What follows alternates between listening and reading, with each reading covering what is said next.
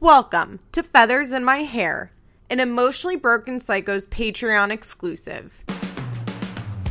Join me for the ultimate teen mom deep dive. This is more than just a recap show. I'll scour the internet to bring you all the best drama that MTV didn't air. From police reports to deleted tweets, I've got the details on all the fights, breakups, and arrests of our favorite MTV train wrecks. If you think the moms bring the drama on TV, just wait until you hear what really happened. I'm your host, Liz Bentley. Hello, everyone. How are you? so, here's the thing that Ashley says that Amber is not being fired. What was the most recent? Were there only two recordings released last week? Honestly, I can't remember. I think the third one did come out this week, which was the worst one. It is posted in its entirety on my Instagram, feathers underscore pod, along with a transcript of it. I guess I'll read the transcript of it. Um, but this to me was by far the worst of all the recordings. And it says Amber starts uh, by mocking Andrew. She punched me in my face. Andrew, I wasn't running my mouth. I was quiet when you asked me to be quiet. Amber in a mocking voice. Oh, was it because my fat fucking mouth kept doing this? Mock cries. Andrew, I wasn't. I was quiet. Amber cutting him off. You're a fucking joke, dude. Andrew, when you told me to be quiet, Amber, you're a motherfucking joke. Andrew, and then you kept yelling. Amber, no, that's not what happened. Andrew, yeah. Amber, no, it's not. Andrew, you kept yelling. Amber, no, it's the fuck it's not, old man. Andrew, just like right now. Amber, no, it's not, you fucking senile bitch. Andrew, why are you yelling in front of our child? Amber, that didn't happen. You're a fucking liar. Andrew, stop yelling in front of our child. Amber, because all you do is lie. It's a bunch of lies out of your fucking ignorant head. It's so disgusting. Andrew, I wasn't even lying. Amber, you did it. You did it, Andrew. Andrew, I hit myself? Amber, sarcastic tone. Yeah, Andrew, I punched you. You're a lying bitch. Andrew, no, you hit me. Amber, you little pussy. Andrew, you like to hit people. What the fuck? Amber, I hit people who don't shut their fucking mouths. Andrew, but I did shut my mouth. You kept yelling. Amber, that's not true, Andrew. You did not shut your fat ass fucking mouth. Andrew, yes, you kept putting me down. Amber, no, you didn't, you senile retard. Andrew, I did shut my mouth. Amber, no, you fucking didn't. You didn't shut the fuck up. You kept going and going and going and going, just like the other fucking night. You're fucking retarded. Andrew, something mumbling about not wanting to drive. Amber, you didn't say anything to anybody, so shut the fuck up.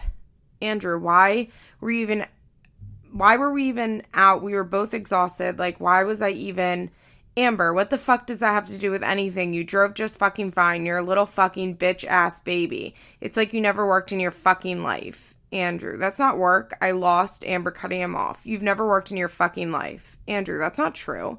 Amber, I promise you fucking that. Andrew, that's not true. Amber, I promise you fucking that motherfucker. You never did anything. Andrew, that's not true at all. Amber, fucking little brat. Andrew, I've had horrible jobs. I've had good jobs. I've had fucking Amber cutting him off. I wonder all your why your other fucking relationships didn't work out because of your fat fucking mouth. You're a disrespectful fucking punk. I don't know why your relationship didn't fucking work out. Or I know why your relationships didn't fucking work out. Andrew, I didn't I didn't want to Amber cuts him off. You try to ruin people's goddamn lives. You're not worth it. Andrew, I didn't want to do unsafe shit when James was in the car. I didn't want to rush. Amber, you deserve exactly what you got. In fact, you deserve way more than that, honey. You speak to me in an ignorant fucking tone. Andrew, like the fucking the first driver, Amber, stop fucking speaking for 2 fucking seconds. Andrew, you don't let me speak though. Amber, nobody cares what's coming out of your fucking mouth. You're lying, you retard. You can't just keep saying the same shit. It doesn't make it true. Andrew, like, why? Amber, you kept going. You kept going. Andrew, you love to blame. You love to blame. Amber, because you did. Andrew, you love to blame. Amber, it's easy. You did it. Retard, you did it. Andrew, you put people down. Amber, You fucking, you kept fucking going. You kept speaking. Andrew, you're yelling in front of our child. Amber, you kept doing it. Andrew, you're yelling in front of our child. Amber, you were doing it earlier when I asked you to stop screaming in the elementary school parking lot. Please stop screaming in elementary school parking lot, Andrew, because my face was bleeding. Amber, get your fat ass out of my house. Andrew, because my face was bleeding. Amber, get up, go. I'll fucking pay for your broke ass to go home. Get the fuck out. Andrew, stop and then there's like wrestling when she's obviously going at him. Amber, no, I'll fucking kill you, dude. I swear to fucking God. I swear to God. Eh, something unintelligible. And I'll say what you, I'll say that's what you fucking did. Andrew, you hit me. You just fucking hit me. Amber, you deserved it and then some. Andrew, no, I didn't.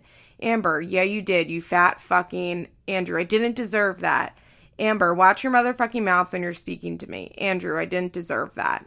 Amber, you did. In my head, you did. I think that's the weirdest fucking line, guys. In my head, you deserved it. Andrew, why? Amber, because you're a piece of shit. Andrew, that's so easy for you to say. Amber, really fucking is. You've ruined my life. Andrew, no, I didn't. You punched me in your daughter's elementary. Amber, nobody punched you, fat ass. Amber, or Andrew, you punched me at your daughter's elementary school. Amber, I didn't punch you. Listen, cocksucker, I didn't fucking punch you. Andrew, oh yeah, what do you call it? A backhand? Amber, yeah, I call it this. I call it slapping noise, like she's hitting her hand with her hand. I call it that, motherfucker. Andrew, you hit me while driving. Amber, yeah, I did. I did. Next time, shut your fucking mouth. Andrew, that's what you do. You hit people when that's what you do when people are driving. Amber screaming. A hundred fucking percent plus more. So much more to come, honey. If you want to fucking test me, is that what you want, Andrew? You can get sad all you want, Andrew. You can't speak to me like that. Your punk ass can't speak to me like that.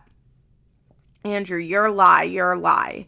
Amber, bye bye. Bye. Andrew, you're a liar with the relationship. Amber, bye bye. Why are you here? Go. Andrew, because you fucking brought me here. Amber, go be sad somewhere else. Andrew, you like to hit Amber, you're fucking disgusting. Is that what you did to Gary? Like, is that what you did? Amber, yeah, Gary had a big fat, fat fucking mouth too, and I beat the shit out of him. Yeah, sure did. I sure fucking did. Andrew, I don't have a fat mouth. And then it ends. So, that came out this week. In my opinion, it is the worst. Um, the fact that she's gloating about hitting Andrew, this corresponds with what he said that and punched him in the face while he was driving back in August 2018. And it was the first time she had hit him.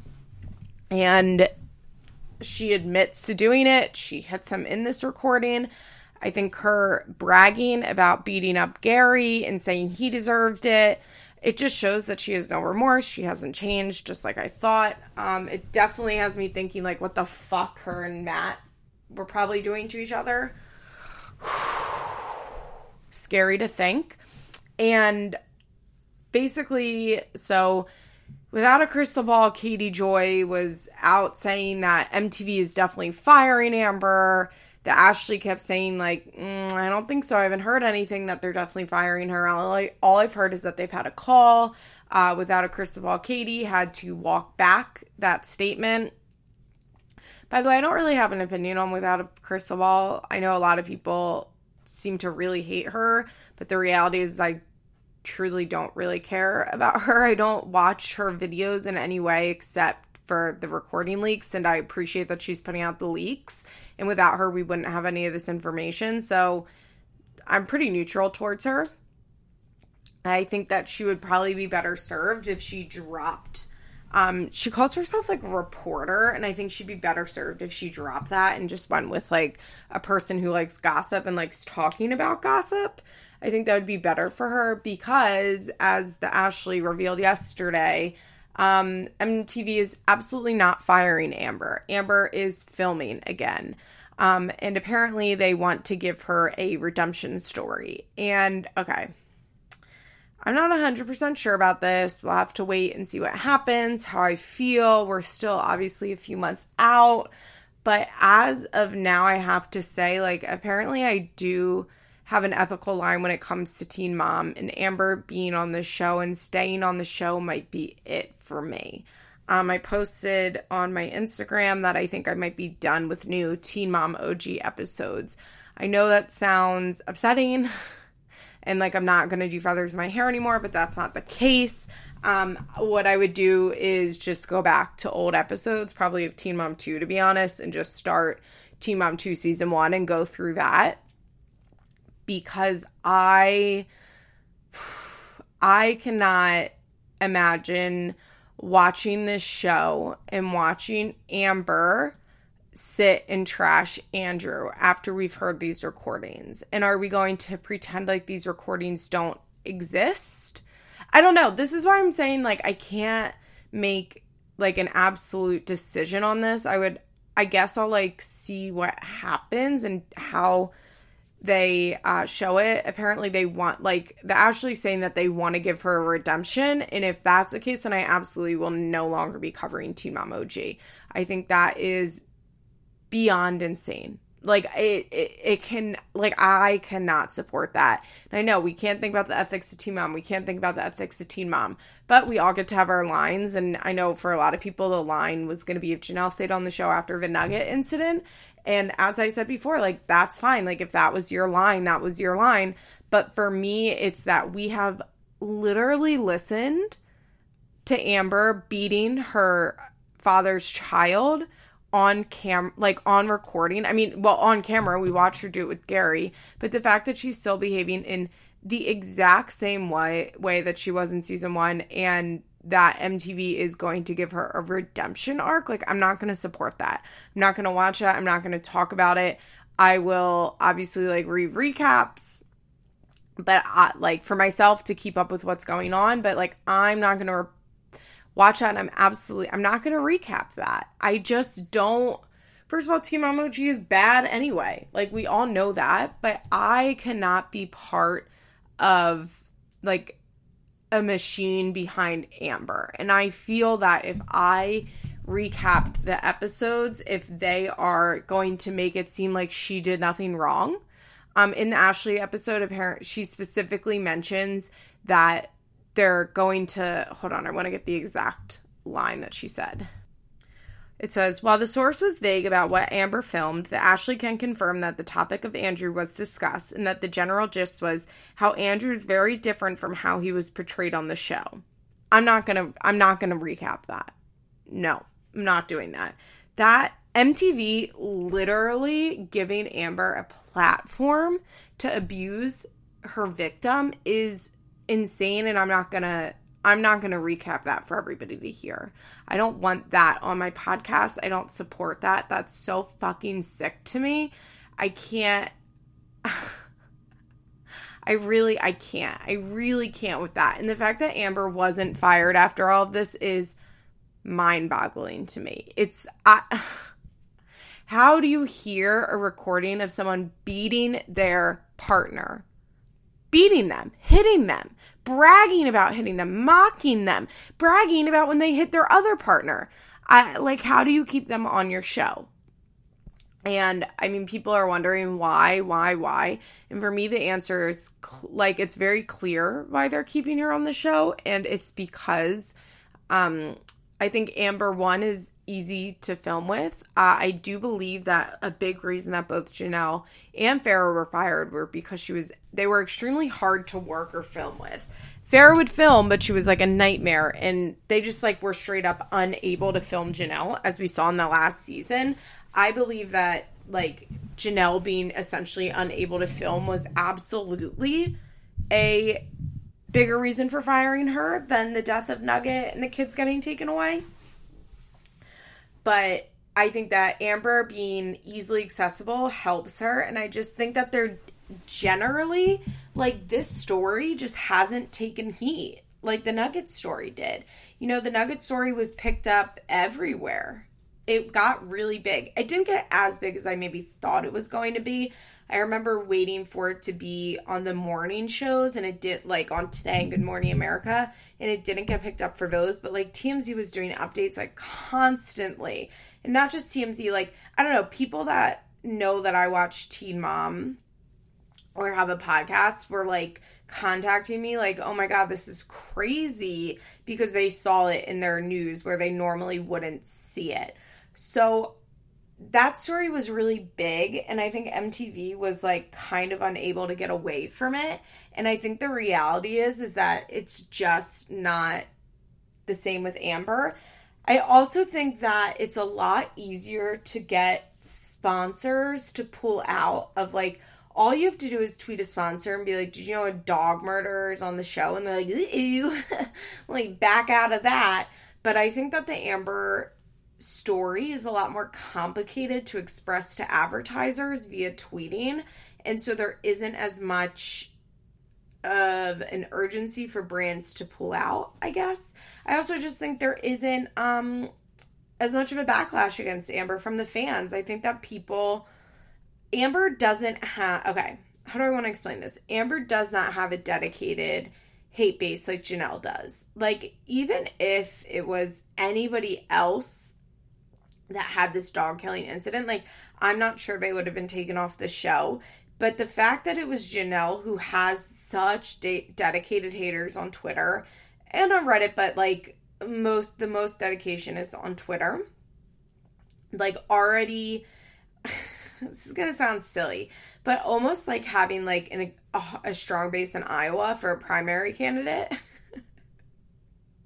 Like if you already have the ground the groundwork laid down in Iowa, like it's a lot easier to do better than if you start from scratch. And I really do think that was a big part that Janelle's haters were already so keyed up and ready to go. So when they got this ammo of the dog, they were really able to like do a well organized, concentrated attack. And I just don't think that the hate for Amber is nearly as strong. I think people genuinely dislike Amber. And I think most of the hardcore Teen Mom fans, beyond like the Facebook comment fans, you know, I've talked about those, like the people who comment on the Teen Mom Facebook page, like not even group, like the Teen Mom Facebook page. I mean, like the people like us like me, I guess I should say, who really follow Teen Mom, all really believe that Amber deserves to be fired, but aren't doing anything to get her fired. And I include myself in that, but the reality is like I don't really have any interest in contacting any brand about anything. I didn't do it with Janelle. I'm probably not going to do it with Amber.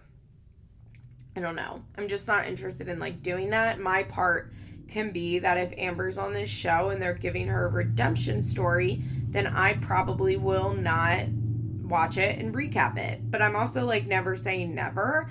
I don't know what I'm gonna do. It like I said, it's months away. I don't know how I'll feel then. I don't want to sit here and be like, I will never recap another episode that Amber Portwood is on. Because I don't know if that's my truth. It feels like my truth right now at this moment, but I don't know if it's my truth forever. I just can't I can't believe MTV is going forward with this. I guess they feel like this is so sick that there's going to be a heightened interest and more people will be tuning in to watch Amber, which like might be true. They might not be wrong. After the Nugget story came up, the Teen Mom 2 ratings actually came out. The Teen Mom 2 ratings actually went up. Um for the two episodes that were left because people were tuning in to see what the fuck was going on. And I would have to imagine that MTV feels that way about Amber. I could watch, for me, I think the big thing will be if they are giving her a redemption story.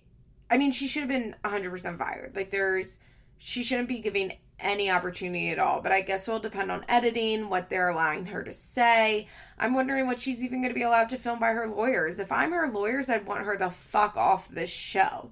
Like, I kind of can't believe that they're allowing her to film again. I mean, I know a lawyer can't stop anybody from doing anything, but I'm kind of surprised that they are behind her filming and aren't like begging her to get off. I don't know, guys. This situation has left me feeling really down about Teen Mom. you know, it's really hard. It's hard to support a show that's going to have somebody like Amber on. Amber should have never been allowed to come back. I don't know. Also, like, I don't think Amber's gonna get jail time for this. I'd be really surprised if she does. Ugh, it's such a mess. It's such a mess. Thank God we're in Teen Mom 2, I guess, and not in Teen Mom OG right now. By the way, speaking of OG, not that I know if she's going to be on the show or not, but Angie posted today that her cancer is no longer growing and it's shrinking and that the chemo is working, which is I mean, it's incredible. Um, I did read some people on Reddit think that she was faking the seriousness of her cancer because she's a narcissist, and I, I don't believe that. I think that Angie's a narcissist, but I think she has very serious stage 4 cancer. I just think that the reality is is that like you know, amount left to live prognoses are educated guess based on the average of how long people live with that type of cancer.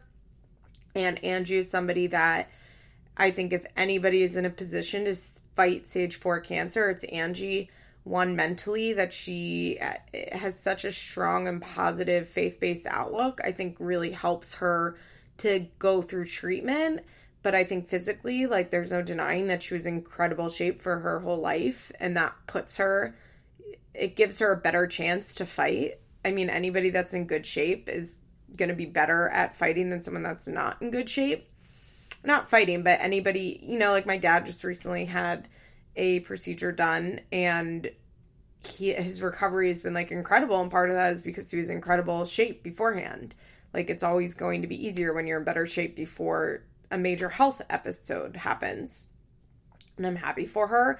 I don't know what's going on with mac and og i haven't heard anything else about it but it'll be it will be crazy if they don't bring her back. Like they have to give her a full-time slot with this josh stuff going on she's been posting a lot about how much she hates Josh, but how like he's been sucking up to her and it's it's a dark journey to follow.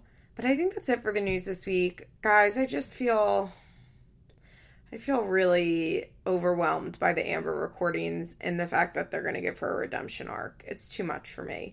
Oh, and just because I'm thinking about it now, just so you guys know, I'm taking off next week. Next Monday is Rosh Hashanah, the Jewish New Year, and I'm going to Virginia to be with my best friend and family for four whole days. It's going to be really nice. And for the holiday, it's the high holiday. It's the second holiest day of the year. Not that I'm religious, but it's a very important holiday for Jews. If you didn't know, Rosh Hashanah is the start of the Jewish New Year because Jews have their own calendar. And it's a happy, great holiday, and I'm really looking forward to it. But I'm going to be leaving on Thursday, which just throws my whole schedule off. And I want to take off for the Jewish holiday. so I'm taking off for the Jewish holiday. Aren't you guys lucky that your favorite podcaster, just kidding, I'm probably not your favorite, but a podcaster that you listen to is Jewish and takes more breaks. but you know what? I won't be off probably Christmas. Didn't I record Christmas and New Year's last year? I don't remember. Did I? I think I did for the last two years release Christmas week episodes. So even though I do celebrate Christmas too, because my dad's not Jewish. But yeah, just a heads up. Obviously, I'll post it on Instagram next week, but I'm going to be off for the Jewish New Year. Uh, and for all of my Jewish listeners, which there are probably 19 of you, Shana Tova. okay, let's go to Teen Mom 2 right after a quick break.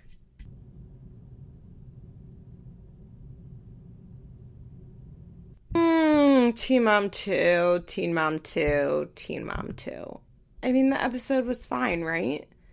It wasn't bad. There's just nothing happening except Jade, Jade and Sean, which just makes me miss Teen Mom Young and Pregnant. I really miss Teen Mom Young and Pregnant, and I really hate that we haven't gotten any information on it when it's coming back. I'm thinking it might come back when Teen Mom OG comes back. Oh, yeah. I won't even have to do old episodes if fucking Teen Mom Young and Pregnant comes back. Fuck. That would be really helpful, guys. That would really help me out. Ugh. Where the fuck is Teen Mom Young and Pregnant? Let's just talk about Sean and Jade now. So they're moving, and Jade says some wild shit about their moving that she thinks it's really going to help their relationship, which makes no sense at all. I couldn't figure out was she living with her cousin because she's like, well, we're gonna have our own place, but she and Sean had their own place. We missed like a chunk of time that they're not catching us up on because when Teen Mom Young and Pregnant last ended, when we last saw them, they had their own place. It was a cute little apartment. It wasn't big, but it was nice. It was a two bedroom because remember her parents would stay there sometimes. It was a two bedroom. It was fine. Um, we come back. They're living in a place last episode. and this episode, that I assumed was a new apartment. It was like um, like a duplex, but really like a split home, like a row home, but not. I don't know how to describe it. A double, what are those called? Railroad houses? Basically, a house that's split into two and like two front doors are on the same porch, if that makes sense. But it's like a two story, it's just a narrow house. Um, so they're living in one of those, and I was like, oh, okay, like they have a new place, like that's chill, that makes sense. Um, but then she's like talking to her cousin, I'm pretty sure that's her cousin, at the beginning of this episode and saying, like, well, it'd be good for us to have our own place. And I'm like, but where are you living now? This didn't make sense. We've lo- we've been lost in time a little bit. So Jade is like, well, the thing that I'm really worried about is that we're going to be on a lease together. So, you know, if stuff goes wrong, I can't just pick up my shit and leave. It's like, yeah, that won't be great. And Jade's cousin is so funny. She is so calling bullshit on basically everything Jade says. Like, Jade's like, well, we won't be able to, you know, when we go to the new place, we'll be a lot happier. And her cousin's like, what? but why? Like, you're still going to have all your issues. Jade says she really wants to move up forward with her life, which just made me laugh. Jade, watching Jade is tough because she seems like a battered woman in a way. Like, not by Sean. Like, I mean, I don't know. I mean, honestly, I think she probably hits Sean with the way that she like threw that thing at him last episode. I don't think Sean's beating her. I mean, like Jade has just been like beaten down by life her entire life. Like I think Jade's entire life since she was born has just been like being dealt a bad hand after bad hand after bad hand.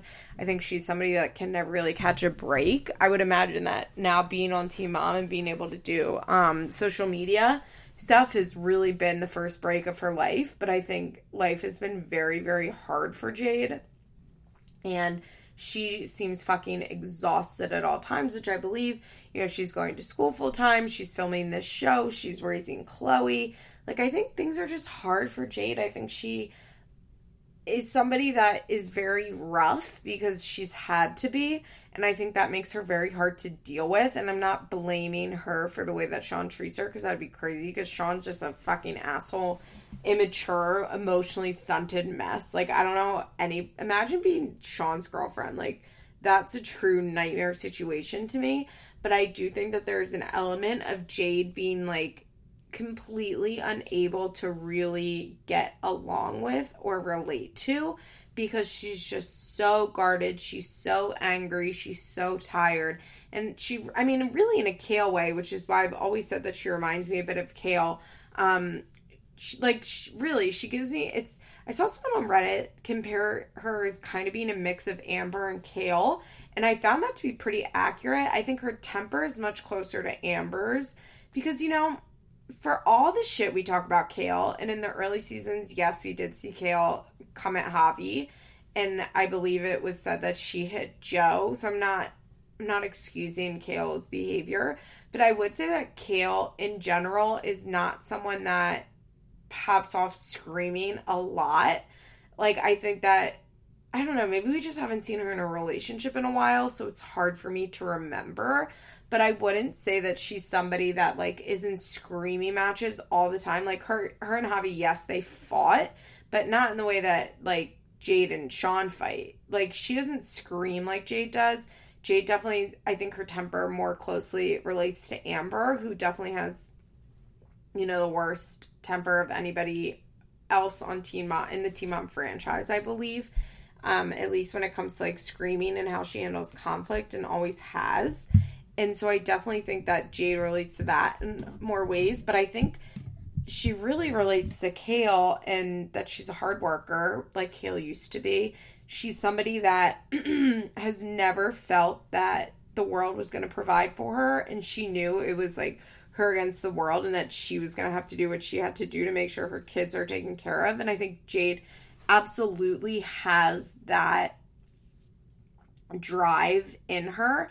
But I would imagine it's like very hard to have an intimate, not like sexually intimate, like emotionally intimate relationship with Jade because I think she is somebody that just like automatically shuts down and I also think though it might be I might be misjudging her a little bit because I think her and Sean are so done with each other and have been so done with each other for the last year and a half, aka the whole time that we've known them, that it's when she like reacts to Sean with everything and is just always fighting with him and just being such a bitch to him for what seems like no reason. What we're really seeing is like four years worth of resentment. And I would be curious to see what she's like in a relationship that doesn't have four years worth of resentment. But I also feel like she's never going to be in a relationship that doesn't have a layer to that because I don't think she's a very emotionally healthy person. And I think that she maybe wants to be, but I don't think she has the time or energy to figure out how to be one. And I also think it'll be interesting to see if Jade gets rich and, you know, if Teen Mom 2 goes on for a while and she's able to make a lot of money with social media and a lot of money, like if she's able to get a $400,000 a year salary, I'd be interested to see if she is able to take time to work on herself and focus on herself and maybe do some therapy and learn about herself. I think that will be interesting. I think the reality is she just doesn't have it in her at this current stage in life. So, Jade, her cousin is like really not on board with this Jade and Sean's relationship is going to change for moving, and either is the audience.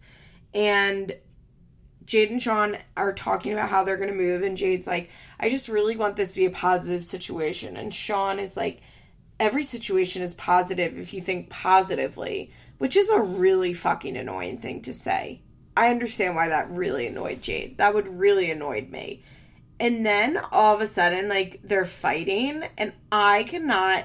This is the thing with Jade and Sean. Like, I constantly am like, what are they fighting about? Like, it's so hard for me as a viewer to follow along with what they're yelling at each other about. But basically, Jade is saying, like, we need to learn how to communicate with each other better. And Sean says, or Jade says that she doesn't agree with how Sean talks to her, and Sean's like, Well, you come home every single day with an attitude, and then we fight. And Jade is like, Well, I hate our bickering. And Sean says that he feels like Jade isn't listening to her. And then they're like having this intense fight about who knows what. And I think that this is just how their relationship is. Like every day, they're just in like a terrible fight about nothing, about absolutely nothing. And that must be the most exhausting fucking thing in the world. Ugh, I can't even imagine that. Sean tells Jade that Jade needs to stop thinking she's always right, which is probably annoying and something that I relate to because I'm always right. And I know that puts other people off and it's hard to dial down. And then Jade just starts saying, You're annoying, you're annoying, you're annoying. In my note, it, I wrote that Jade is a really miserable person, which is basically what I was just explaining that she's just been so beaten down by life and I think hasn't had any opportunity so far to really be happy.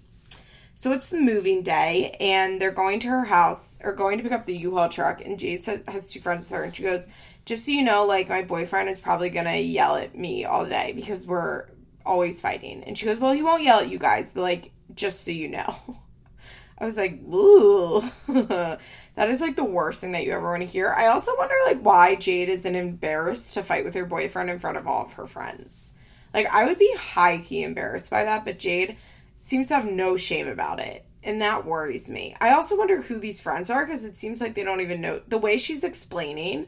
She's not even like it seems like they don't know Sean because she's not like oh, well, Sean's to be there. And, you know, Sean and I have been fighting a lot. It's like, who knows what type of mood he's to be in. You know how he is. She says it in a way that's like, well, my boyfriend might do this, but I'm not sure. It was weird. So they get to their house and nothing is packed up. Did you guys notice this? Her friends start putting shit in boxes. If I went to someone's home and they expected me to pack, like if someone asked me to help them move and I said yes, which seems unlikely. seems unlikely I would be in this position. I don't think I would help someone move. Here's the deal I'm 31 years old. I think I'm um, past helping people move. I'm at an age where I believe that you should have movers. I'm at an age where I'm like, you need movers. Um, although I will say, when I moved out of my last apartment in Florida, I did move a bunch of my roommate's stuff from our apartment to her new apartment without her asking me to do it. And I was, it was like the most generous thing I've ever done in my entire fucking life. Basically, I'd rent, rented a U-Haul truck um, to move a bed. Like my coworker friend was buying my bedroom furniture. And so we rented a U-Haul truck to do that. And then we saw the U-Haul for like another couple hours. And my roommate's new apartment was just like literally the next complex over. We had this truck, and she had a lot of her stuff already packed in boxes in the living room. And I was like, we should move this stuff for Alana. And my coworker was like, yeah, let's help her out because Alana was also like literally taking her last finals for nursing school and I was going to be leaving like a couple days before the lease was up, and she was gonna have to do a, like the majority of the cleaning, but I was leaving, you know, to drive to Pennsylvania from Florida, and I was like, well, she's gonna have to do a lot more of the cleaning, so like this is like a way for me to help her, and like putting all this stuff in the U-Haul was like fine and easy and great, and I was like feeling so good about it.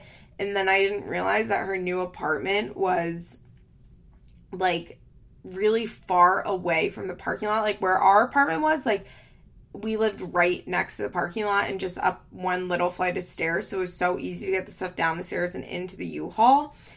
But her new apartment was like over a hundred yards away from where we could park the U Haul, plus up a much larger flight of stairs. It was and of course, I mean, this was June in Florida, so it was 150 degrees out and it was like raining on and off.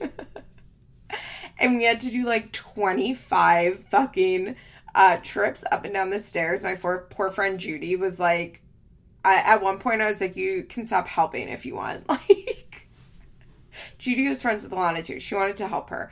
But it was so awful. I don't know why, like, this idea came over me. It's literally the most generous thing I've ever done in my entire fucking life. And I consider myself to be a pretty generous person.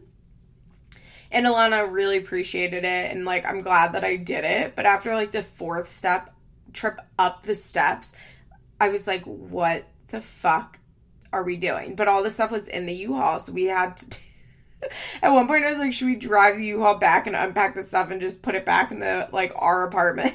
it was so bad, but that's probably the last time I'll ever help someone move. And yeah, yeah, so when Jade's friends get there and I'm watching them put her shoes into a box, like I was shook. It seemed like nothing in their house was packed up. I could not believe that for a second. I would never, I would never, if I had friends help me move, which I once also probably would never do. Um, I'm not really, although I guess when I moved from my apartment, I don't know. I don't know. But at this point in my life, I probably wouldn't ask a bunch of friends to come over and help me move. Also, because my friends are also in their 30s and would be like, you could get movers. you should get movers. Um, so when my friends came over, no, when her friends come over and help her move, they're able to move everything pretty quickly. But she's like, okay, let's get the couch and like in the truck. And Sean's like, well, I wanted to do the bed first. And then they get into a huge fight. But one of the worst types of fights, especially the worst type of fight to witness, where they're fighting about literally nothing. Because Jade's like, okay, well, I wanted you to do the couch because of this. And then Sean's like, no, no, okay, do whatever you want. You have this under control. You have this under control. You have this under control. And then Jade's like, no, we can do it your way. And Sean is just like totally shut down and being like, nope, nope, nope. You're in control. You're in control. You're in the lead. You have a plan. So they're literally fighting about nothing. They're both like offering to do what the other one wants to do just to be an asshole. It's so, it's wild, wild, wild to watch. But basically, Sean's just having a hissy fit and Jade's trying to like, to not, to shut that down and Sean's not interested in shutting it down. Um, at one point, she's like, I haven't done shit to you. And he yells back without missing a beat. He goes, Yeah, today. and that made me laugh so fucking hard. And I think it really was their relationship summed up, which it's like, like I said, it's just four years of resentment. So it doesn't matter if they're not in a fight at that current moment. As soon as one does anything to the other one, they're like full blown fighting about the last four years of their lives. Oh, thank God they're broken up. Spoiler, spoiler alert, they're broken up IRL. So they move into this new cute little house um, all this stuff, they moved really quickly and their friends leave. And Jade and Sean are sitting on the couch. And Jade's like, I'm really happy. It's a lot bigger. I mean, I'm sure it's nice to have like a full house for her, Sean, and Chloe. And Jade or Sean goes, Yeah, I mean, I wasn't sure about it because when I first walked in, it smelled like dog piss. And Jade looks at the camera and goes, Don't say that on TV. And Sean says he can say whatever the fuck he wants. And Jade's like, yeah, but that makes us look ratchet. Come on. it was just so funny. She was like, come on, that makes us look ratchet. and it ends with them basically admitting that they are fighting and hate each other. And that's it for Jade and Sean for this week. Let's go to Bri, who really nothing actually happened this week, which was kind of annoying. Um, she's in New York for filming the reunion. I don't like these New York reunion behind the scenes episodes. They really don't do it for me um, because not no new drama is starting. So they have Bri in New York, and she's talking to her producer and explaining what happened with Devon, and basically saying like Devon hasn't apologized uh, he doesn't seem sorry. All he did was text and I'm sorry. And her producer's like, so he did apologize. And Bri's like, no, that's not what I meant. Bri really wants Devon to like make amends. And I can understand that. She doesn't want like an I'm sorry text. She wants Devon to call her, ask to come over, sit down, like fully take responsibility for what he did and explain how he's going to make it right and how he's not going to do it again. And I can appreciate that. But I also think that um, Bri's always going to have an issue with expecting something from Devon that Devon does not know how to do. Now, I'm not excusing Devon because he's a grown up, right? I mean, he's not that old, but they're like in the 23, I think he and Bri are. I think they're the same age. And I think that Devon, from what I can tell, doesn't seem to have a very close family. I don't I don't know. We don't know that much about his family. I don't want to like talk shit on his family, but it seems like Devon is missing a lot of life skills. One could say, right? Do you think that I think that's a fair way to explain it? That Devon is just missing some life skills um, that have always kind of plagued his relationship with Bri. And I think that it's not necessarily Bri's responsibility to teach him these life skills. And I understand why she does not want to teach him these life skills. But I also think that expecting Devon to do these certain behaviors is always going to leave Bri fucked up and wanting for more and in a position where she is being let down and frustrated. Because the fact is, I don't think Devon understands what she's looking for him to do. Now, I think Bree is 100% in the right that he's so fucked up. He was so drunk. It was so wrong. Um, but I think Bree should say to him, like, Devon, I need you to come over, talk to me, and take full responsibility for what you did. I don't know, though, because it's hard, because I don't think it's like a woman's position to have to teach a man how to be a fucking functional person in society. But I also think like if Bri really wants this from him, then she needs to kind of take initiative, even though it's not necessarily fair to expect that from her. Does that make sense? It's like I don't it's hard. I feel very conflicted on this, on what I think Bri should do when it comes to Devon. But I think that Bri has I think Bri has expectations for him that are reasonable for Eh, most people, but maybe not that reasonable for Devon because Devon seems to be somebody that still has a lot of growing and learning to do. And I think Devon would really benefit from. It sounds so bad. I can't believe I'm about to say this, But I think Devon would really benefit from being maybe in a relationship with someone that's a little more mature who could really guide him. And that's sick, but also like that's how we raise men. And we teach boys that like no social or life skills and then we expect women to come in and teach them those things and that's shitty but i think it's also reality and i just think that devon would like i don't know devon seems to be really stumbling through life having a hard time learning lessons but that may also just be him i'm not saying a woman needs to come in and fix him but i think he would benefit from having someone in his life who like really loves him and is like on his side and wants to help him become a better person because I do think Devon is willing to become a better person. He's just not quite sure how to get there. And I think that's why a lot of us have a soft spot for Devon because I think a lot of us maybe see that willingness in him and see that he's like not sure how to do it. But that may just be me like thinking Devon is cute and nice. So I'm like assuming that. And really, he's like such a garbage person and has no desire to do that. is probably the more realistic option. So I thought it was weird that the producer seemed to be like really on Devon's side. Did you guys notice that? I don't know. It just seemed weird. Um, but Devon and his friend come to New York, and Devon is basically saying like he knows he fucked up and he's trying to fix it, but he wants to move forward and that he's going to be pissed if MTV makes him seem like an alcoholic. So they we get a clip of what happened at the reunion, which is good because I literally completely forgot. It's I watched it, right? Did I recap it? Honestly, don't know. No clue. Zero clue.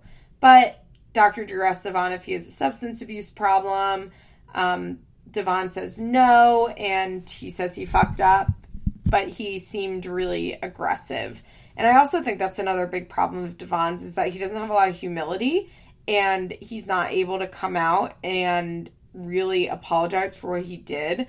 Although I did see on Twitter, I guess it was probably posted on Reddit. I don't think I even know what Devon's Twitter is, but I'm sure I could find it if I put any amount of effort. That he really he tweeted something like, "It doesn't really matter what you guys say because I already know how badly I fucked up, and like the punishment on myself is worse than anything you guys could say. Something along those lines. So maybe like with time he was able to get there. Also, I know Brie recently posted a, a video of him at her house though playing with the girls. So I think this was really like a two steps. I think Devon is in general like a two steps forward, one step back person.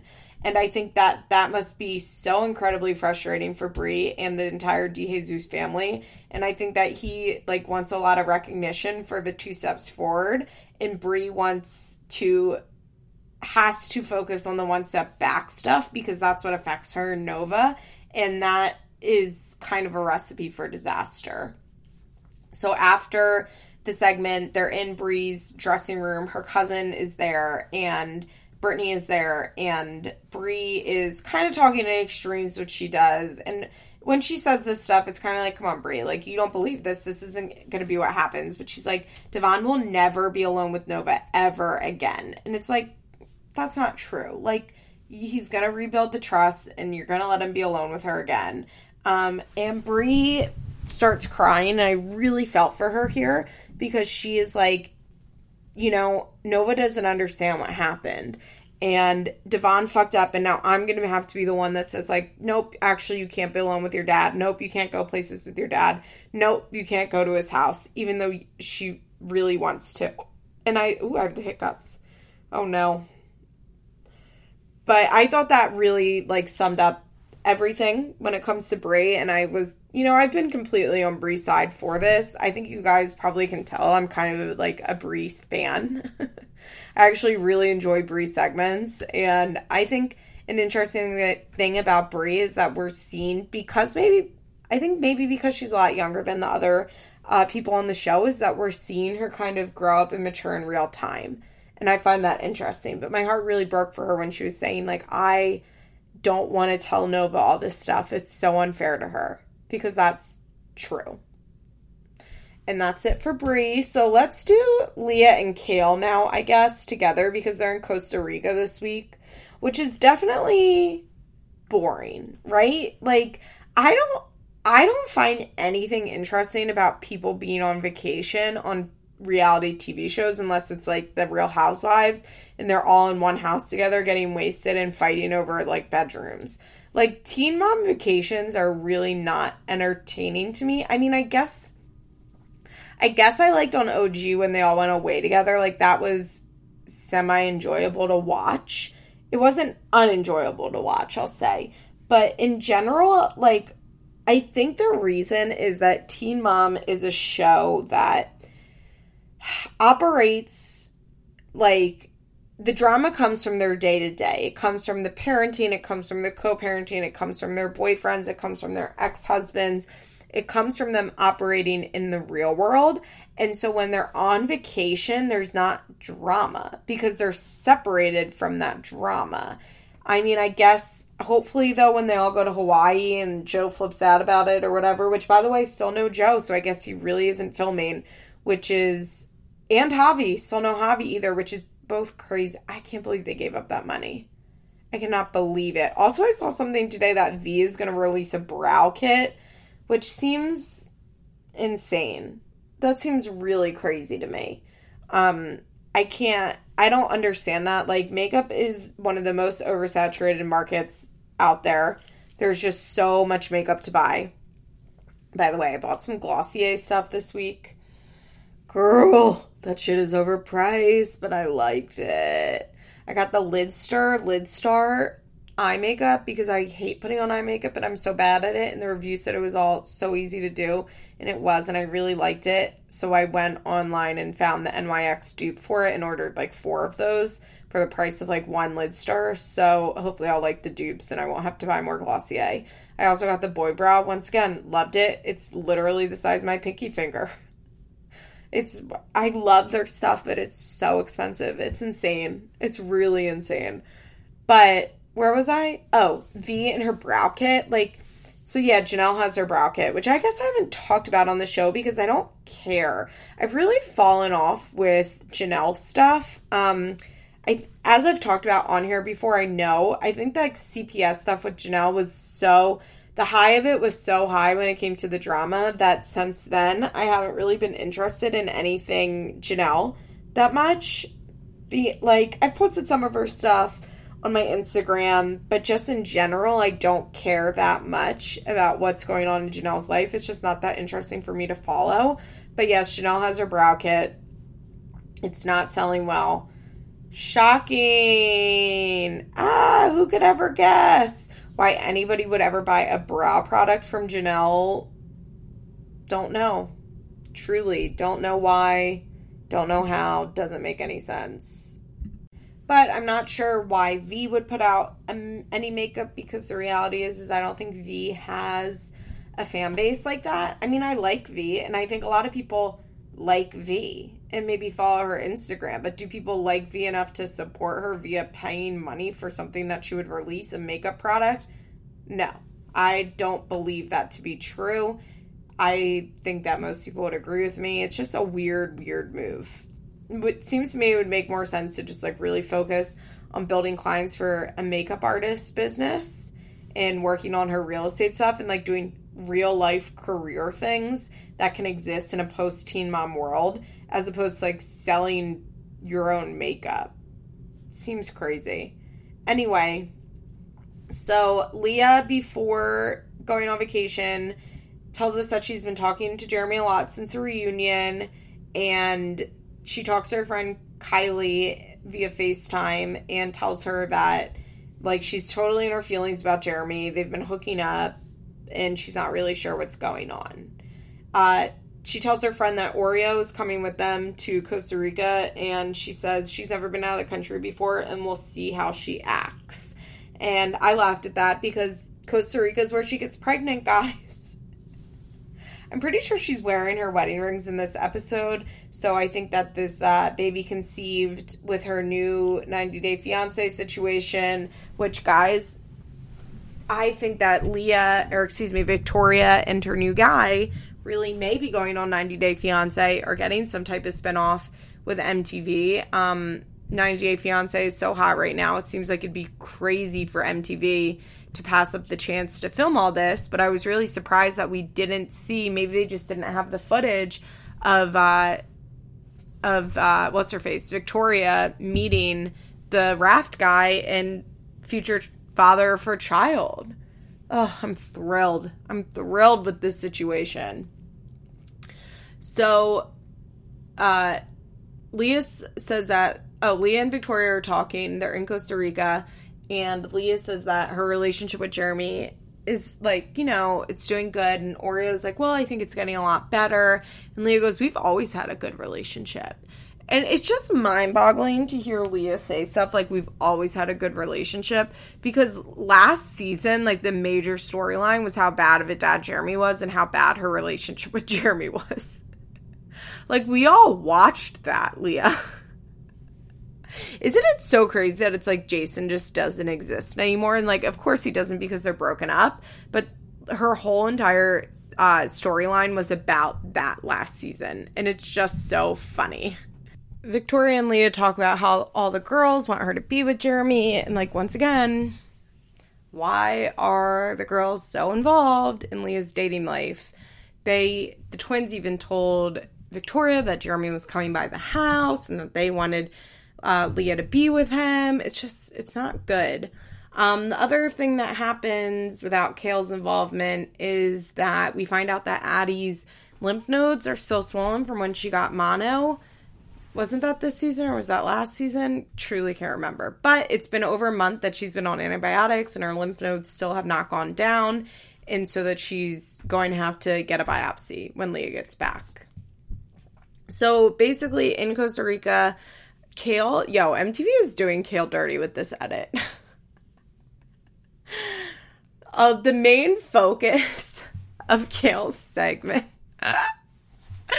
is that she needs to relax in Costa Rica because Mexico was too stressful. Like, that's tough. That's rude that MTV gave that to Kail. Although I think that's, you know, Kail's reality. Let's just say it's not relatable for most people. Kail says the Mexico trip was like just so fucking hard. Um, she said she was so disappointed, and the boys were disappointed. And the kids kept saying to her that Chris should be here. And then Kail literally starts crying because she knew how disappointing the trip was to the boys. And it's like, get a fucking grip. She's like, it just wasn't as fun as the rest of the trips. It's like, who fucking cares? So your kids didn't have the most amazing experience of their life in Mexico? Like, they're eight, five, and two. Who gives a fuck? like, I'm sorry, who cares? Who cares? So the trip wasn't everything. Okay, is everybody still alive and happy? Yes. Will you be able to take more trips? Yes. Will they even remember this trip? Probably only Isaac and barely.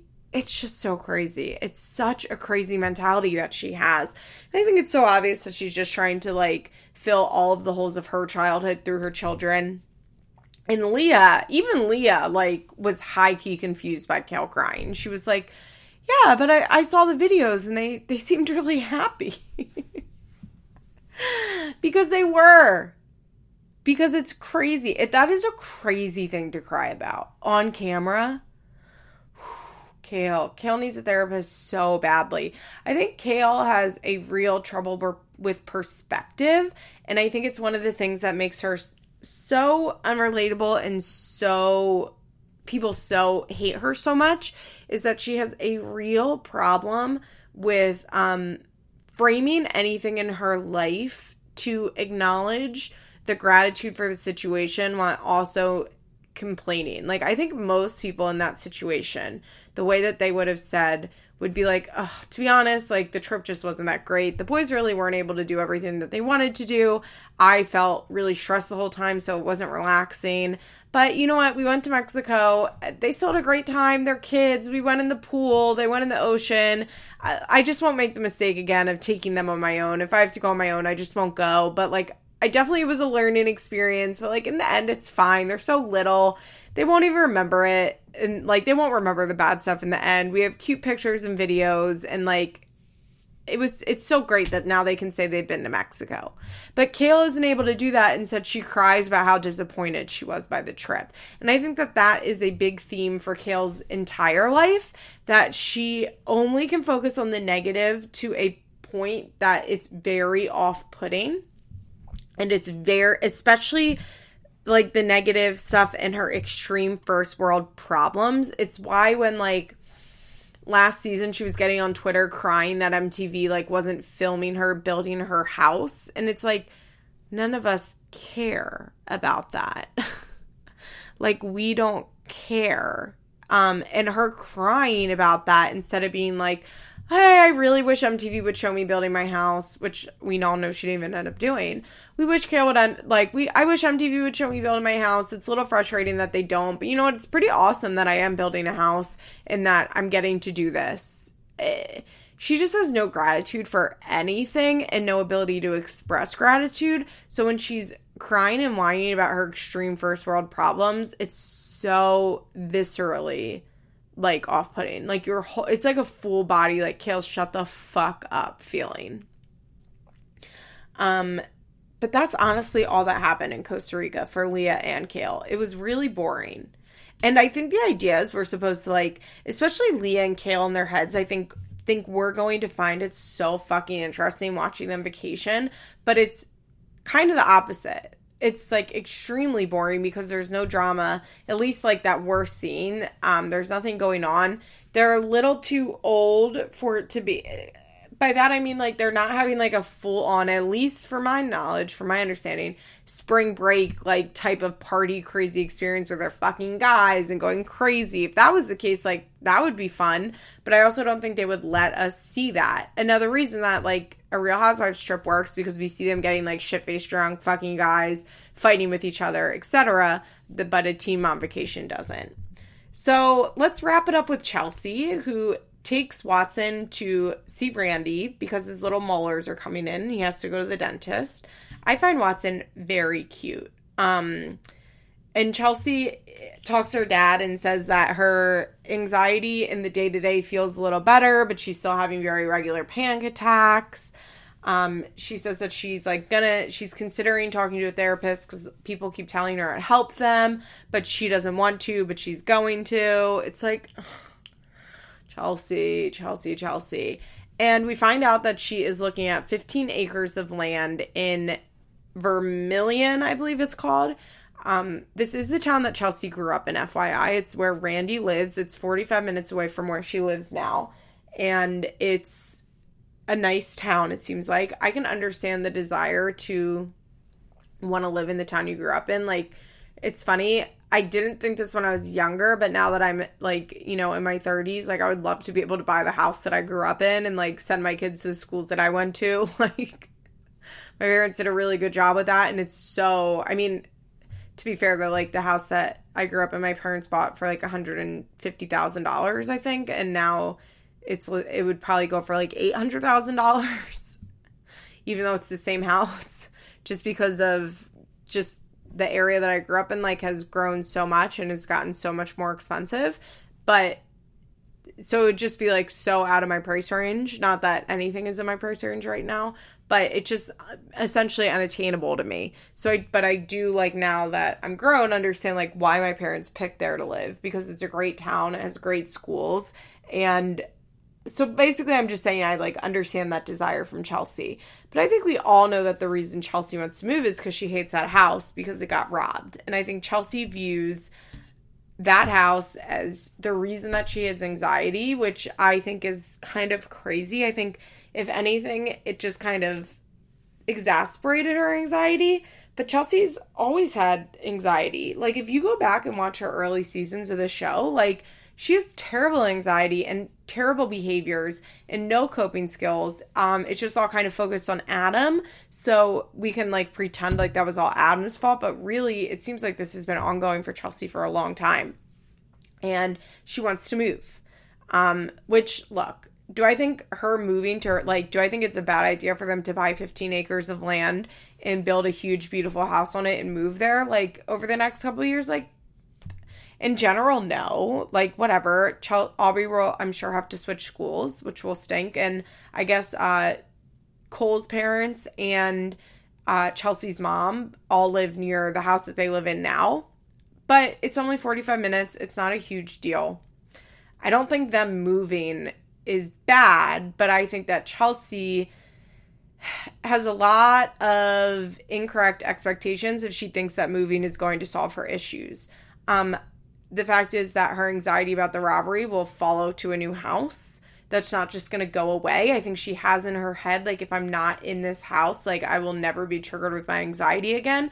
But anxiety that comes from being robbed isn't like that you're scared of the house you're in. It's the vulnerability and violation, the feeling of vulnerability and violation that comes from your space being breached in a very scariest and serious way.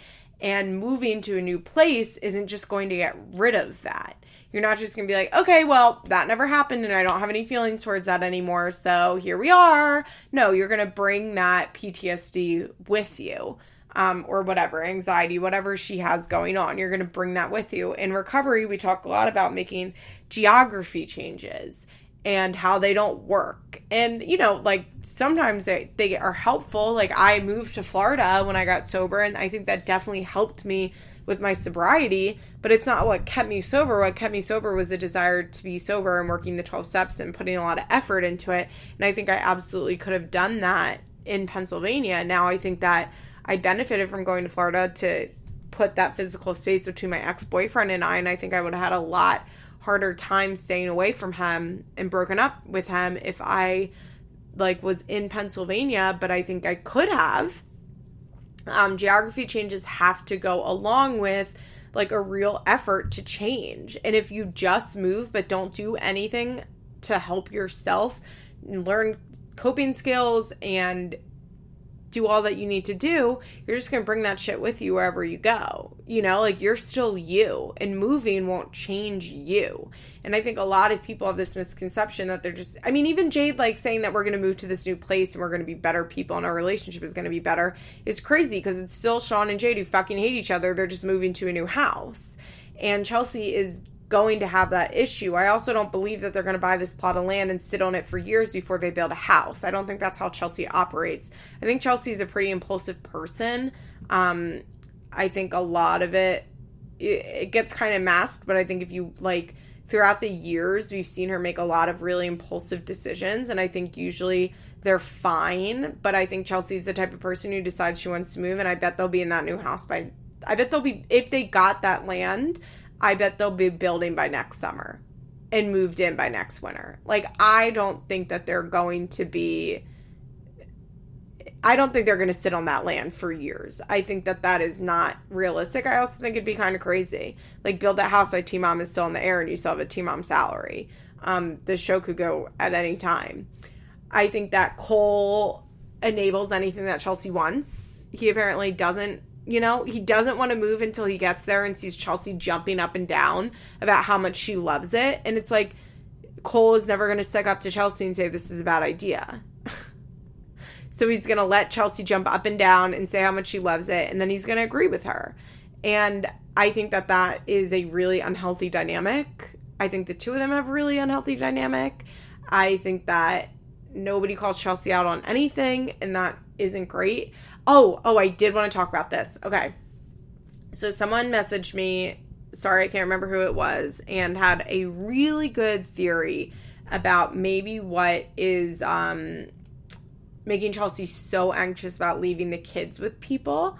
And I thought this was really truly brilliant. It made a lot of sense. So, if you guys will remember, Chelsea's best friend Brittany, her husband was arrested for soliciting sex from what he thought was a 14 year old girl maybe 15, but I think 14.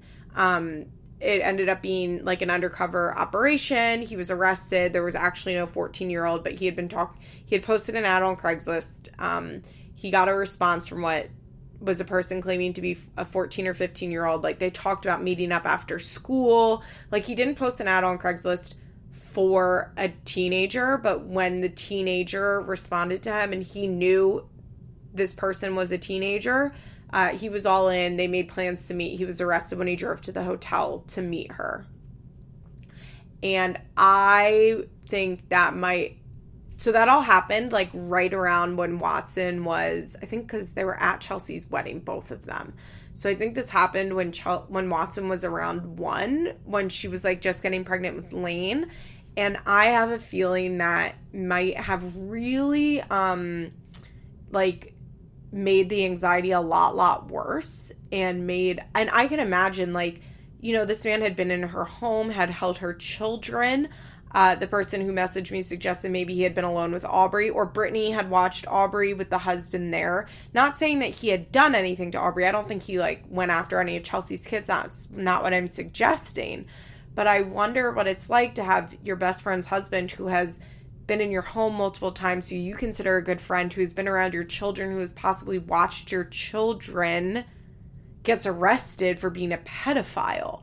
Like, I can't imagine how, like, much that shakes you and worries you and if you already have postpartum anxiety which she says she has with Wat- had with Watson um, you know I can imagine that really heightening your anxiety and really making you terrified to leave your children with anyone, even family, because this is someone that you deeply trusted. And all of a sudden, somebody that you deeply trusted, like, is a pedophile. You find out he's a pedophile. Like, I truly I can't imagine what it would be like to be in that situation. And I can see that really feeding into this like terrified feeling that she has about leaving her kids with people, even with her mom and dad and sister, like her closest family members. Not that she's scared that, you know, Mary is a pedophile, but I think she probably, I, I just think she's probably had this thing of like, I can't trust anyone. Holy shit like, holy shit, I can't trust anyone. By the way, I really wonder if Brittany stayed with him. We never really got any information because they're not like famous enough for anybody to follow them, but I'm really curious. Um, obviously, she's completely off the show. I would guess that she's, if she's on social media, I know she deleted her previous account, but if she is, she has a very private, private, private Instagram account. She's had a baby since then because she was pregnant when he got arrested and yeah, I, I, would imagine that like if my best friend's husband, it turned out he was a pedophile, um, somebody that I had left my children alone with, somebody that I'd welcomed to my home, someone that I really loved and cared for, how fucking horrified I would be, how crazy upset I would be, how much it would rock my worldview. Just anybody you like really love and cherish and trust it comes out that they're abusing children. I just I can't imagine that. And I thought that was a really brilliant idea. Um and I it definitely like gave me a little more empathy towards Chelsea, even though we don't necessarily know this is true. But I've now accepted this as fact, as fact, and it's definitely given me a little more empathy for Chelsea for her like complete inability to leave her kids with anybody. Um, I don't think it's healthy, but I can understand that a little more. There's also someone else that I chat with online who is 100% positive that Chelsea is cheating on Cole, and a lot of her anxiety is coming from that. Um, I don't personally think so. I don't think it's out of the question, but and she doesn't think it's with Adam, but just in general is cheating on Cole. Um, but I could see a lot that causing a lot of anxiety. I personally don't think it's true. Do you think it's possible that Chelsea's cheating on Cole? Let me know in my Instagram comments. I'd be interested to hear people's takes. Um, but yeah, that's it for this week, I think, for Chelsea. Um, that's it. Like I said, I'll be off next week. Have a good New Year if you're Jewish. If you're not, you should be Jewish. Just kidding. anyway, guys, have a good week. I will talk to you in two weeks. Bye. This has been an episode of Feathers in My Hair, an Emotionally Broken Psycho's Patreon exclusive. Executive producers Molly McAleer and Liz Bentley. Produced by Nicole Matthews. Special thanks to Sarah DiGiovanna for our logo. Head on over to our Patreon page for more rewards. www.patreon.com slash ebpsycho